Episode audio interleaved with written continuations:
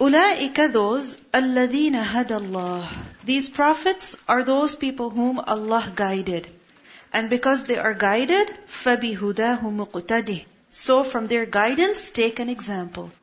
Take an example from how they were, from their behavior, from their repentance, from their turning to Allah, from their reliance on Allah, their close connection with their Lord. فَبِهُدَاهُ مُقْتَدِهِ قُلْ لَا أَسْأَلُكُمْ عَلَيْهِ أَجْرًا Say, I do not ask from you for this any reward for delivering this message to you. إِنْ هُوَ إِلَّا ذِكْرَى لِلْعَالَمِينَ This is nothing except a reminder for the people of the worlds. So in this ayah, Allah tells us to take the prophets as an example for us. And yesterday, we ended the class with the note that we have to learn about the prophets, right? Or we have to remind ourselves at least about the lives of the prophets, their ways, their actions, so that we can take them as an example. And I requested you to do something. What was my request? Not homework. It was a request. What was that? To read or to listen to something about Adam salam. So were you able to? Yes. Alhamdulillah. Those of you who did, Barakallahu fikum. May Allah bless you in your efforts and your knowledge, in your time, in your learning, and may Allah really bless you in your actions as well, inshallah. So, anything interesting you came across? Yes? Okay, whose lecture did you listen to? Yes. There is a whole series of lectures by Mufti Ismail Menk for free on YouTube. Right? And you can actually listen to them whenever you want, and um, they're very, very beneficial right? Especially the examples that he gives and the way he relates it to your life, it's so inspirational. And obviously, uh, his humor as well, which you can never, you know, miss out on. Alhamdulillah. So anything interesting you learned about? Yes, go ahead. The height of Adam alayhi salam. She learned that he was 90 feet tall. Amazing. Because at the beginning, human beings were bigger in their size and their stature, and as time passed on, they became smaller in their size. Allahu A'lam, this is why maybe dinosaurs were also really huge. Hmm? Yes.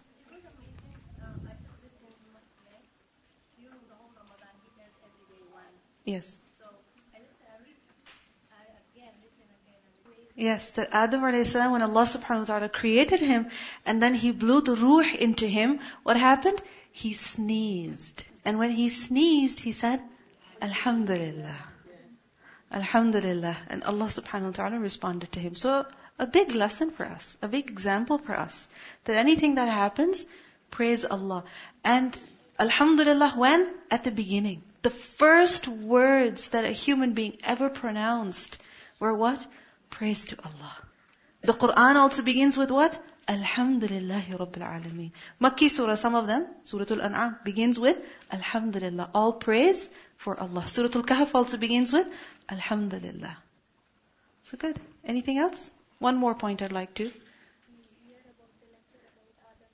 Yes, that how Allah subhanahu wa ta'ala created the universe and then He created Adam alayhi salam. Not that human beings evolved from something else. So this strengthens your iman in the fact that Allah subhanahu wa ta'ala is the creator. So inshallah, my request to you is that please continue to listen to such lectures. And whenever there is anything interesting you come across, make sure that you share with everybody, inshallah. Okay? Alright, let's continue. Wama and not. Qadarullah. Qadaru, they valued, they appraised Allah, Allah, haqqa, as is right, qadrihi, of His value, His appraisal. They have not valued Allah, they have not estimated Allah correctly.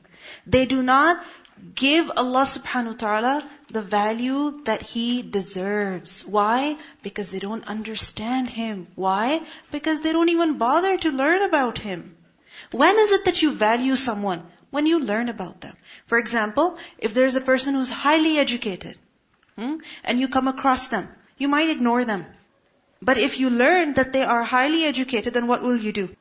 You will give importance to them. So when is it that you can give someone the respect that they deserve? When you know about them. So the majority of the people, majority of mankind, they do not respect Allah as they must respect Him. They don't value Him. They don't worship Him as they should. They don't thank Him as they should.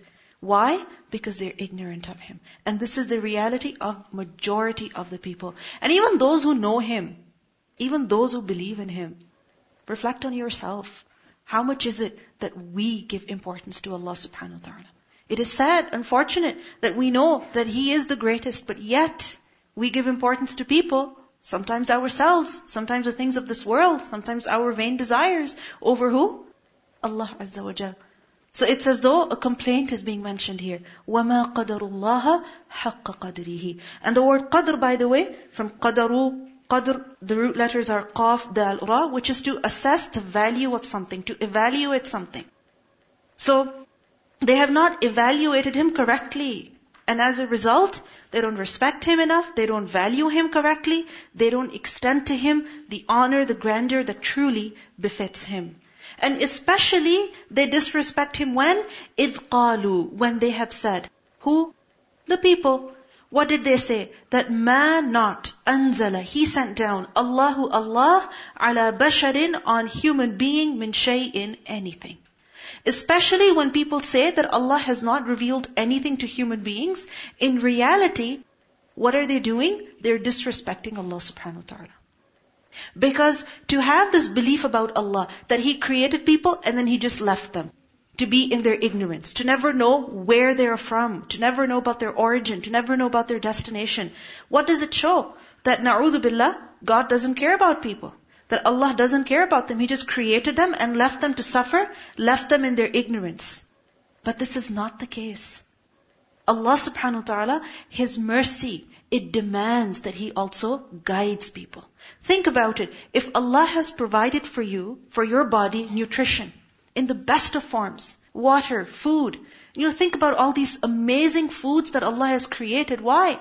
So that your body can be healthy. Your body can be strong. When it gets sick, it can recover.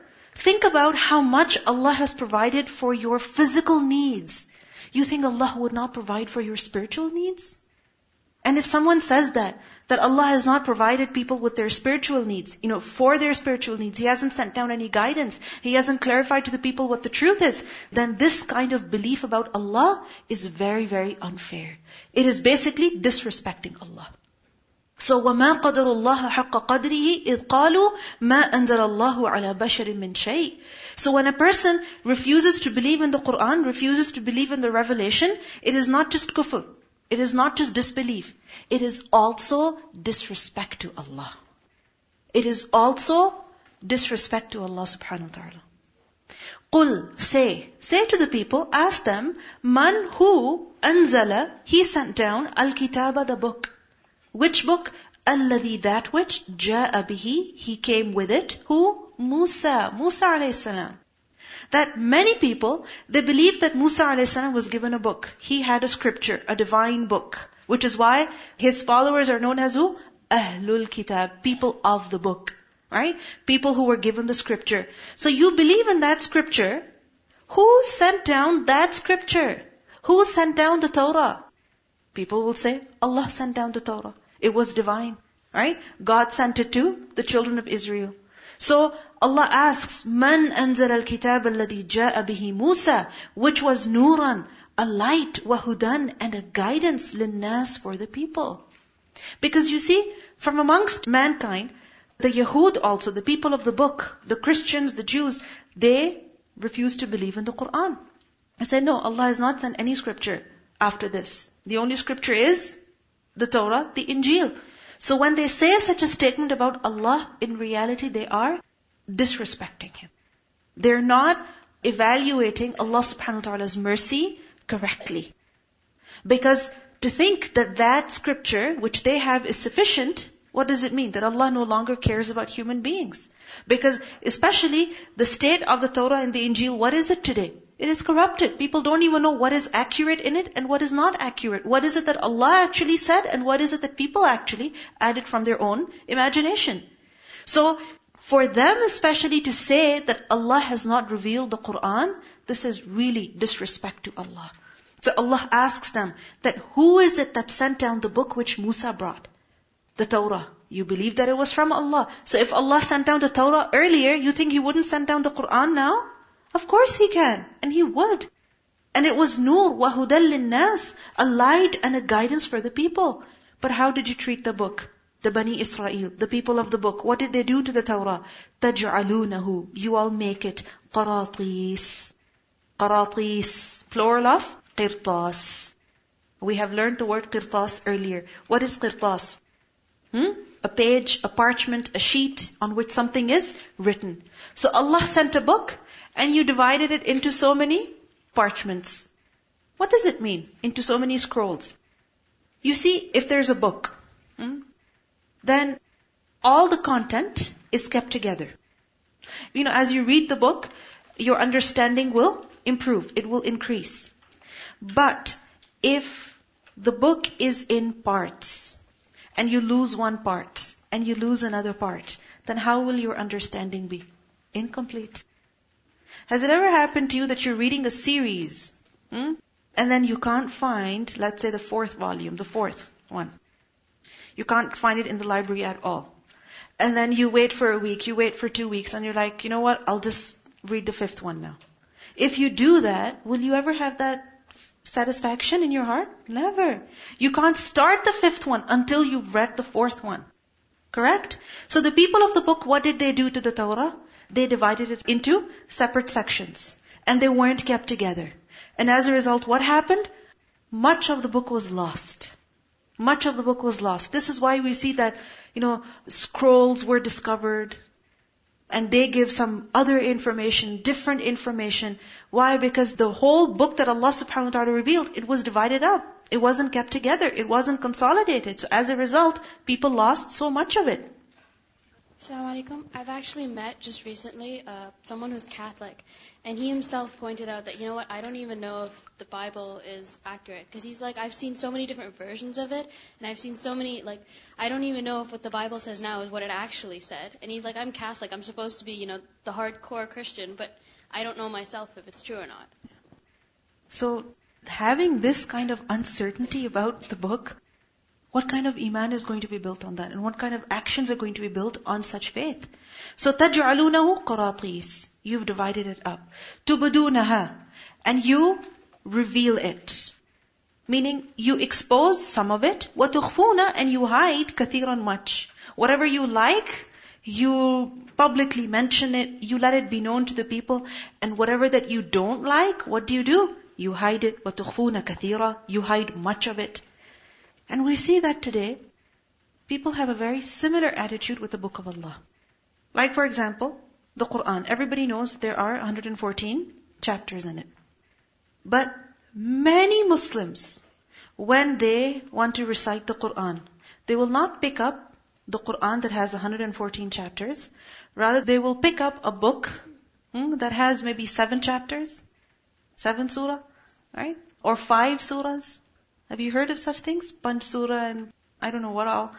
Right? So, it's unfortunate that if they want to read the Quran, what will they read? Surah Yasin. Only Surah Yasin. So this is literally dividing the Quran up into qaratis. If Allah subhanahu wa ta'ala only wanted us to read Surah Yasin, why would He reveal the entire Quran? Hmm? If He wanted us to read only a few select surahs, only five chapters of the Quran, then why would He reveal the entire Quran? So تَجْعَلُونَهُ قَرَاطِيسِ تُبْدُونَهَا وَتُخْفُونَ كَثِيرًا You hide much of it. You don't read it. You don't understand it. You don't apply it. Allah says, addressing all mankind, especially the people of the book, that وَعُلِّمْتُمْ And you have been taught. Meaning now, when this Qur'an has been revealed, you have been taught, you have been made to learn, ma that which lam ta'lamu. You did not know earlier. If people reject the Quran, then what are they doing? They're depriving themselves of knowledge, of reality, of knowing the truth.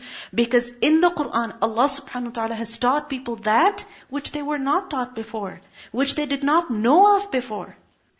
There are many things that human beings are ignorant of. The only way they can learn about those realities is how? If they study the book of Allah, if they study the Quran. If they study every book in this world, every research, everything, they can still not know about those realities unless and until they learn the Quran. وَعُلِّمْتُمْ مَا لَمْ تَعْلَمُوا This is why the scholar said that if you wish to gain knowledge, then study the Quran. If you want to gain ilm, then what should you do? Learn the Quran. Because in the Quran you will find all types of ilm. All types of ilm. If you really reflect on the Quran, the verses, you go deeper into the words, really there is so much to learn. Not just about language, hmm? not just about the stars and the moon and the sun, but from the calendar to the psychology of people to the human development to different, different sciences. Every kind of science, literally, you can learn about it from the Quran. You will find its origin in the book of Allah You will find something about it in the book of Allah. Anything at all. You know, there was a man, he once said to a scholar that you say that everything is in the book of Allah, but, you know, there's so many things I haven't found its mention in the Quran. So he said, you know, read. Allah subhanahu wa ta'ala says, فَاسْأَلُوا أَهْلَ الذِّكْرِ إِن كُنتُمْ لَا تَعْلَمُونَ That ask the people of knowledge if you don't know about something. Alright? So Allah guides us that if there's something you cannot learn about, you cannot understand about, then who should you ask? People who have that knowledge. So we see that every kind of instruction, knowledge, beneficial knowledge is in the Quran. This is why Allah says, وَعُلِّمْتُمْ مَا لَمْ تَعْلَمُوا And there are some specific things which you cannot learn about from anywhere else. About our origin, where we have come from. About the akhirah, where are we going to? You know, you do learn about the fact that human beings did come from somewhere, right? Okay. And yes, we are headed to somewhere given the way that the earth is changing, right? But where exactly? Where did we come from? Where are we going? The akhirah. All of that you can only learn from where? From the Quran. So وَعُلِّمْتُمْ مَا لَمْ تَعْلَمُوا You have been taught what you did not know. Antum, you, wala aba'ukum, and nor your forefathers. You never knew about these realities, and your forefathers also never knew about these realities. Qulillah, say Allah. This is the answer to the question that was asked earlier. Which question was asked earlier? That man anzal al-kitab alladhi ja'a bihi Musa. Who revealed the book which Musa brought? So Allah subhanahu wa ta'ala says, tell them, Allah. Allah is the one who revealed that book. ثم then leave them. في خوضهم. In their discourse يلعبون. Amusing themselves. They play. Leave them in their khawd in their venture in their vain engrossment. يلعبون. Playing about. What does it mean by khawd to enter into water right? And to stay in it. So they have entered into a discourse, you know, being very intellectual in the way that they're talking about the Quran. Oh, it's not really from God. How do you know? And they present weird kind of arguments. Allah says, let them be. Leave them in their khawd. And many times, you'll find people debating about whether the Quran is true or not, whether the Prophet ﷺ was true or not. Hmm? And all that they're talking about is based on what? Their assumptions. Their thinking Their limited knowledge. So Allah says, leave them. ذَرْهُمْ فِي خَوْضِهِمْ يَلْعَبُونَ They're just playing about. وَهَذَا And this, kitabun book. Meaning this book, the Quran, أَنزَلْنَاهُ We have sent it down. Mubarak. And this kitab, this book, it is Mubarak. It is blessed. What is Mubarak? One that has barakah. One that is full of barakah. And what is barakah? Blessing. So this Quran is full of blessing, full of goodness. The goodness which only increases. It doesn't decrease, it only decreases. You know when you first put something sweet in your mouth, then what happens? You taste that sweetness. But then as you keep chewing it, right? Then what happens? The sweetness, it grows. And eventually, obviously, it fades out because this is a reality of the things of this dunya. So for example, if there is a date, not a gum, you know, because you put them in your mouth, you chew them for two minutes, and that's it, the sweetness is all gone. The flavor is all gone. So a date, for instance. At the beginning, it's sweet. But as you keep it in your mouth, it becomes sweeter and sweeter. And by the time you swallow it, your mouth is like really, really sweet. Hmm? So the flavor only increases. And the Quran is just like that. That as you learn it, as you recite it, as you understand it, as you implement it, at the beginning you really enjoy it. But the deeper you go, the stronger your connection becomes with the Quran, the sweetness only increases. The benefit only increases and it grows. It is Mubarak. Think about it. A person, he doesn't know anything. Doesn't know where he's going. Doesn't know what sincerity is. Doesn't know what Jannah is. As he studies the Quran, his love for Allah grows. His love for performing righteous actions grows.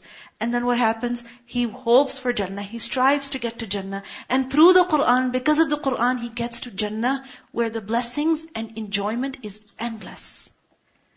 So if through the Quran, a person is able to get to Jannah, just imagine how Mubarak this Quran is. How full of goodness and blessing this Quran is. Allah says, وَهَذَا كِتَابٌ أَنزَلْنَاهُ مُبَارَكٌ This Quran that we have sent down, it is Mubarak. It is blessed. It is full of blessings. Full of blessings. The blessings of which never ever end. They only continue. And if a person gets to Jannah, then the blessings obviously, they will never have any end. And this kitab, musaddiq, it confirms the truthfulness of what? Alladhi, that which bayna yadayhi before it. Meaning the scriptures that were revealed before the Quran, the Quran affirms their truthfulness, that they were indeed from Allah. And why Allah subhanahu wa ta'ala sent this book? وَلِتُنذِرَ Not just so that you take blessing, you seek blessing for yourself, but so that you also warn. You also warn with this book. Who? People. Because many times when we approach the Quran, we think about ourselves only. I want to recite so that I can get rewards for every letter that I read. I want to memorize so that on the day of judgment, inshallah, I am honored and my parents are honored. Hmm? So we think about ourselves. Mubarak. Right? We want to benefit ourselves. Yes, very good. But this Quran is also revealed so that you can warn so that people can be informed. People can be told. Which people? Those who don't know. Alhamdulillah, you have been informed, but there's so many others who don't know. So walitundira, so that you can warn. And the Prophet ﷺ, he was required to warn who? Umm al-Qura. Umm, mother al-Qura of the towns. Al-Qura, plural of Qarya. Qarya town, Qura towns. So the mother of the towns. Mother doesn't mean like literally mother. It's a figurative expression. And mother, basically what does it mean? Origin. Because the child comes from who? What's the origin of the child? The mother. So, Umm al-Qura, the mother of the towns, the origin of the towns. Hmm? And which one is that? Makkah. Because in the Quran, what do we learn? إِنَّ أَوَّلَ بَيْتٍ وُضِعَ لِلنَّاسِ لَلَّذِي بِبَكَّةِ The first house, the first building, the first structure that was ever built was where? In Makkah, in the city of Makkah. Think about it, Arabia was what? Abandoned. I mean, literally, there was hardly anybody over there. Just people who were uh, nomads, right? Traveling from here to there in search of water and food, and that was it. But when the house of Allah was built, when Ibrahim a.s. built it with his son Ismail, then what happened? The tribe of Jurhum, they came and settled over there. And then what happened? More people came. And as a result, now when you go, you won't find any place that's deserted and empty. And not just the people of Arabia, but we know that the Yahud also, they were required to come to the Kaaba and worship Allah subhanahu wa ta'ala over there. It was when the Baytul Maqdis was constructed, then it is that they started going over there and they stopped going to Makkah. Alright? So, Umm al-Qura, the mother of the towns, meaning the origin. And it's called mother of the towns, Makkah. Why? Because the mother is what? The center. In the sense that the children, no matter where they go, they go back to the mother. Right? For example, if you're at an event, at a social gathering, and a woman comes with her four kids, for instance. One child is playing with friends, another child is trying to climb up a shoe rack, another child is running about in the masjid. And then what happens? When it's time for food or when somebody gets hurt, then who do they run to? Who do they go to? The mother. Right? Eventually when they're tired, they're hungry, they're thirsty, they need the washroom, they need a change of clothes, they got hurt, they will all run to the mother.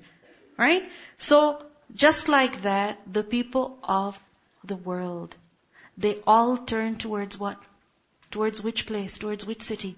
Makkah. When? In their salah. No matter where you are on this planet, whether you're in Alaska, huh? or you are in Canada, or you're in Australia, or you're in Finland, no matter where you are, you have to face the mother of the towns. You have to face Makkah when you are performing salah. And there are many other reasons why Makkah has been called Umm al-Qura, but these two inshallah are sufficient for now. So the Prophet ﷺ is told that you are to warn the mother of the towns, meaning the people of Makkah. Why Makkah? Why was he required to warn the people of Makkah? Because remember that in Makkah, all the people would come. For Hajj, and also for their business. Alright? So as a result, the message would spread more quickly. More quickly. And this is exactly what happened. There were so many people who would come to Makkah to perform Hajj, and the Prophet ﷺ would go to Mina, and he would call them to the worship of Allah alone. Some of them would believe, and when they would return to their families, to their towns, they would tell their people as well. Abu Hurairah anhu became a Muslim in this way.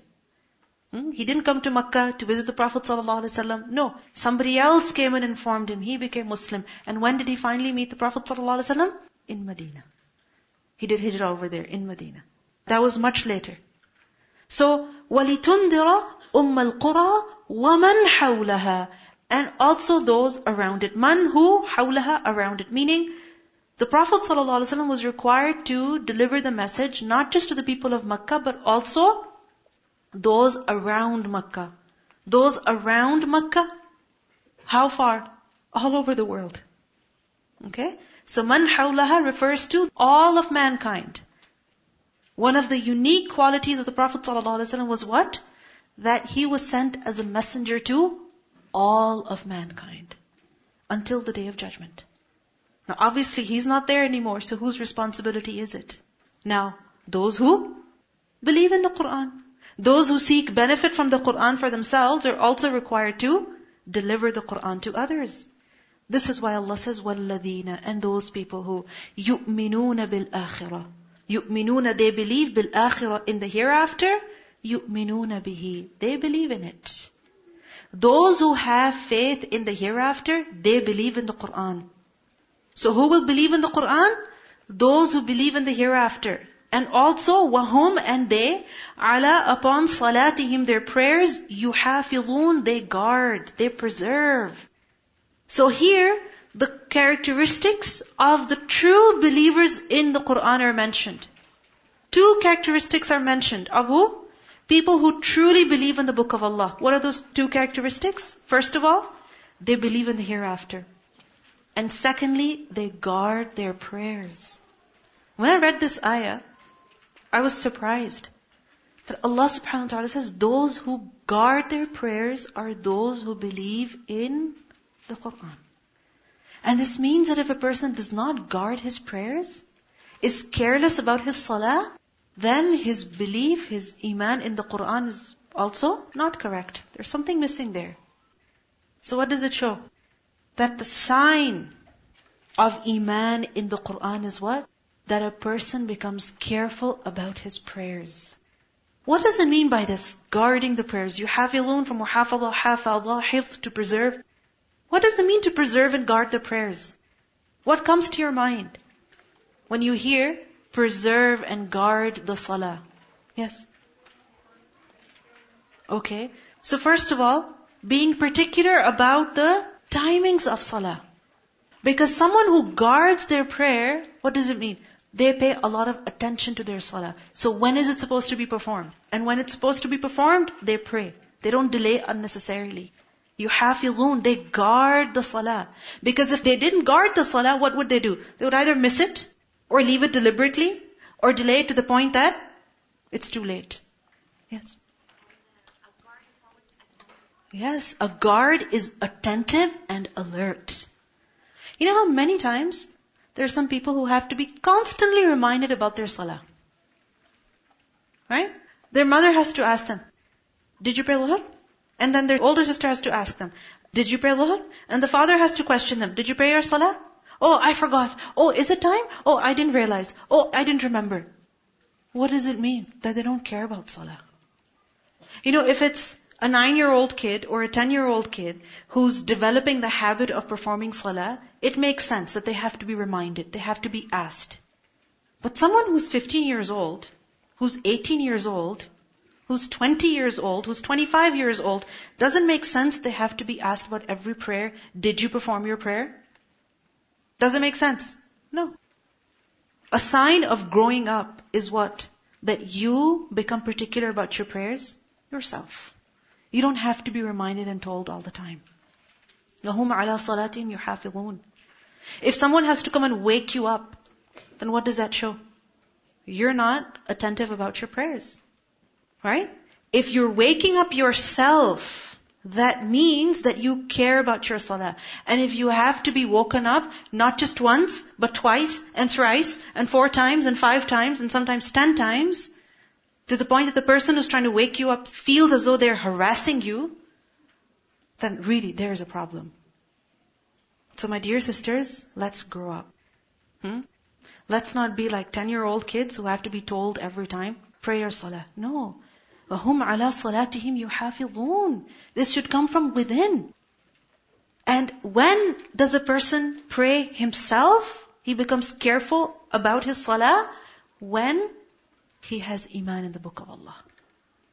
So as we study the book of Allah, if our salah is not improving, then there's a problem with our studying. There's a problem with our iman in the kitab.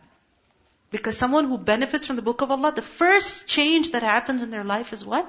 their salah improves. Because that's one of the first lessons that we learn in the Quran. In Surah Al-Fatiha, what do we learn? إِيَّاكَ نَعْبُدُ.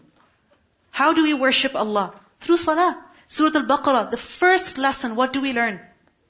الَّذِينَ يُؤْمِنُونَ بِالْغَيْبِ وَيُقِيمُونَ الصَّلَاةَ If we have not learned about guarding our prayers, then what have we learned?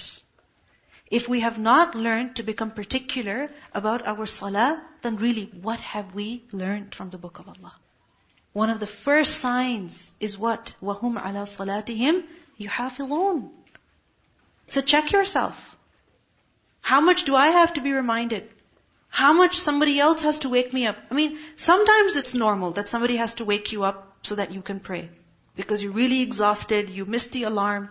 But if it's an everyday thing, come on, how long will somebody wake you up? Eventually there's going to be a time when somebody is not going to be there. You have to take responsibility for yourself. What's the sign of a grown up? What's the sign of a grown up? That they take responsibility of themselves. They don't depend on others anymore. You know, like little children, if they have to eat, somebody has to pour food for them. But when you're an adult, what does it mean? That you pour food yourself. That you get up and go get the food yourself. But if somebody is babying you in your food, with regards to your prayers, then that means that you haven't grown up. But we want all the benefits of grown-ups. I want a cell phone. I don't want to be asked about where I'm going and when I'm coming. And nobody needs to check my Facebook and nobody needs to check my email. Nobody needs to go through my phone because hey, I'm 18 years old. I have a driver's license now. So I'm an adult. Hmm? So if you're really an adult, prove it with your salah. Prove it that you are responsible. So وَهُمْ عَلَى صَلَاتِهِمْ يُحَافِظُونَ And يُحَافِظُونَ also includes being alert and attentive during the salah. Like a guard is attentive, pays attention, alert. So be alert in your salah. What are you saying? What are you doing? And yuhafizun also includes preserving the reward of salah. Not that as soon as you say the salam, you start fighting with somebody, you start arguing with somebody. Hmm? Like some people, they're just literally speeding through the salah so that they can quickly say the salam and just give it to somebody yell at them or just say something to them or smack them or whatever they want to do. So what is this? Here, you complete your salah. May peace be upon you. Assalamu alaikum wa rahmatullah. Assalamu alaikum wa rahmatullah. May peace be upon you. And the next words that come out of your mouth, why were you distracting me in salah? Why were you so loud? Don't you know you're not supposed to do that? What is this? What peace be upon you? Hmm? So here we perform the salah and here we waste it. وَهُمْ عَلَى صَلَاتِهِمْ يُحَافِظُونَ Guard the prayers. And In particular, salah has been mentioned. Why? Because it is the pillar of the deen, right? As-salatu imadud deen. It is the pillar of the religion. It's one of the five pillars of Islam. So when a person will protect his salah, he will protect all other actions as well. So, Islah, it begins with salah. You know, like some people say, yeah, you know, I'm not that particular about my prayers, but I try to be very polite with people. Okay. But until and unless you perform salah, your politeness doesn't matter that much Salah is first and foremost because one of the first questions is going to be what? About? About what? About your salah. So وَهُمْ عَلَى صَلَاتِهِمْ يُحَافِظُونَ Write this down for yourself on a piece of paper, right? And stick it on your night table. So that in the morning when you're finding it difficult to get up, وَهُمْ عَلَى صَلَاتِهِمْ يُحَافِظُونَ Put it as your wallpaper on your phone or on your computer. Alright? وَهُمْ عَلَى صَلَاتِهِمْ يُحَافِظُونَ So that when you're getting lazy, you remember. Put it in your kitchen, wherever you spend a lot of your time, وَهُمْ عَلَى صَلَاتِهِمْ يُحَافِظُونَ Because sometimes we think, oh, I'm being so good. I'm listening to a friend who's in so much distress. You know, it's good to listen to people when they're in difficulty. But it's okay if my Maghrib Salah gets delayed half an hour. No way. Good to listen to others, but if you're neglecting your prayer, that righteousness doesn't have much value. Because one of the first requirements is salah. You know, in Makkah, many things were not made mandatory. Fasting, zakat, hajj, all of these became mandatory where? When the Prophet ﷺ did hijrah to Medina. But salah became mandatory when? In Makkah. So it's one of the first things that we need to become particular and careful about. Let's listen to the recitation. وما قدر الله حق قدره إذ قالوا ما أنزل الله على بشر من شيء قل من انزل الكتاب الذي جاء به موسى نورا وهدى للناس تجعلونه قراطيس تبدونها وتخفون كثيرا وعلمتم ما لم تعلموا أنتم ولا آباؤكم. قل الله ثم ذرهم في خوضهم يلعبون.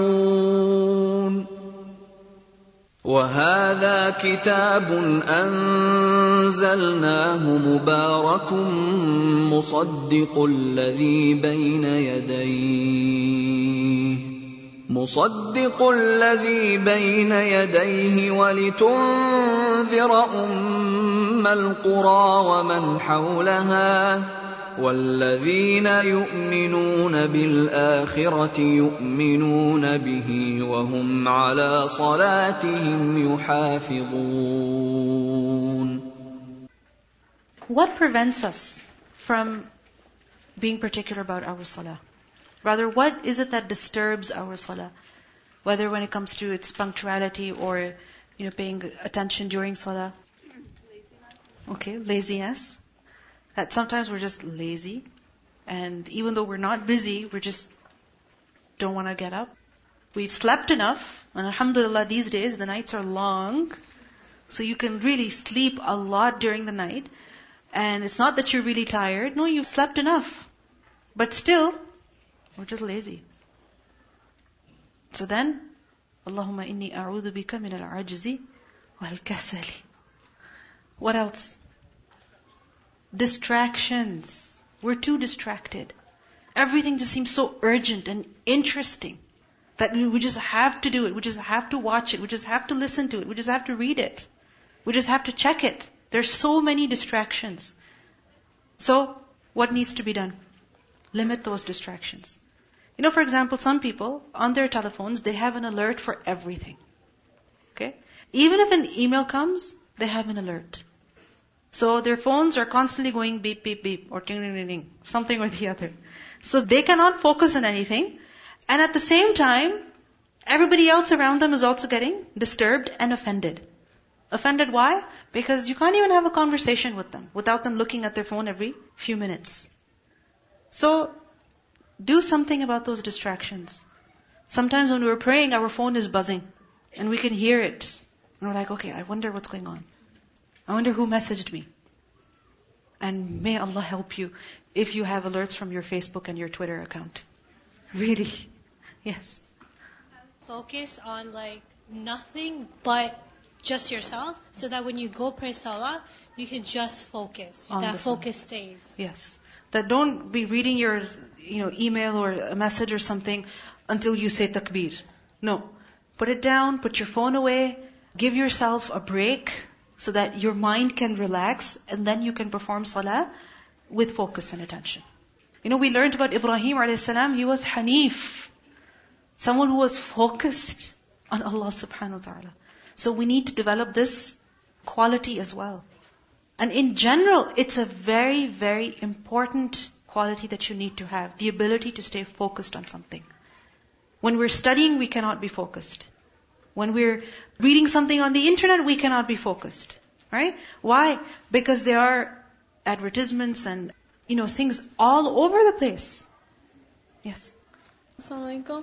So recently I found myself like, um, I don't know, like I feel like I was getting really addicted to Facebook. Like I'd be checking it a lot uh, per day and I'd be wasting a lot of time on it. So I deactivate it periodically so it kind of cleanses me from feeling like I need to check it all Yes. the time and feeling like I need to get updates on everyone's lives. I really don't.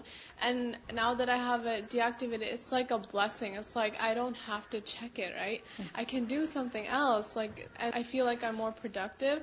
And another thing I'm trying is like um, I read this somewhere, like um, how to use your time more efficiently. So I don't go on the computer after 10 because if I like before bed because if I do I'd end up on the computer like for an hour, two hours because it's so like you know you watch videos, you go on Facebook, you check your email, right? One thing leads to the other, and then it's hard to wake up for Fajr. So like before bed, I just try to read some Quran and just go to bed. In your bed, like read a book, Yeah. not an article from the internet. Okay? Because if you're reading that, then you'll Google something and then you'll come across something interesting and that'll waste so much of your time.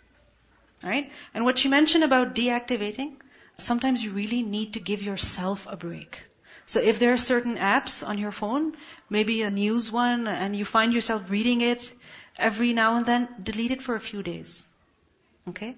Similarly, if you think that Facebook is really distracting you, deactivate it for a few days. I'm not saying forever, for a few days. Just so that you break that habit, and then inshallah, after some time you can start again. Yes. Assalamu alaikum. I remember one of the good imams, I don't know if it's Ibn Taymiyyah or uh, uh, Imam Ibn al-Qayyim, uh, he said for the servant of Allah, two seen. One in dunya and one in akhirah. Two standing in front of Allah. You stand in front of Allah in dunya while you're praying. And if it's fixed, if it's so good in dunya, it will be so good in akhirah. Right. The way you stand before Allah now is how you will stand before Him that day. Assalamu alaikum. I was just thinking how in today's day and age we feel like okay we have to have this account or we're like the outsiders. But compared to the prophets or compared to even our parents, they didn't have these accounts. And having all these things around us, having all this technology around us, it affects our development as well. And because children at such a young age, they're having all these things around them all the time and having TV on all, all the time or having computers on all the time, it's making their um, attention span a lot shorter. Yes. So even now, like we won't be able to sit through a two-hour class, and it's we have to text somebody or we have to talk to somebody. But compared to just a couple of years before, 50, 60 years before, people could sit through things that were five, six, seven hours long, and they didn't have these problems. Yes. And because we have these things around us now, it's affecting us. Very true. All right. One comment or question? Go ahead. burden rather than it being a blessing. So then what I started to do was kind of fix, make my schedule salah and then fit my daily things inside of my salah rather than me doing it the opposite way. Yes. Because I'd always be like, okay, no, I have school, I have volunteering, I have this, I have that. And then I'd feel a void. Like I'd feel like, okay, all this work I'm doing, there's no meaning to it. So when I put my salah first and make that my schedule, I feel much more at ease when I do my other things rather than it me focusing on something else. Very true. That one is that a person's priority is salah, and the other is that the priority is something else. So, وَالَّذِينَ هُمْ عَلَى صَلَاتِهِمْ يُحَافِظُونَ What does it mean that their priority is salah? سبحانك اللهم وبحمدك نشهد أن لا إله إلا أنت نستغفرك ونتوب إليك السلام عليكم ورحمة الله وبركاته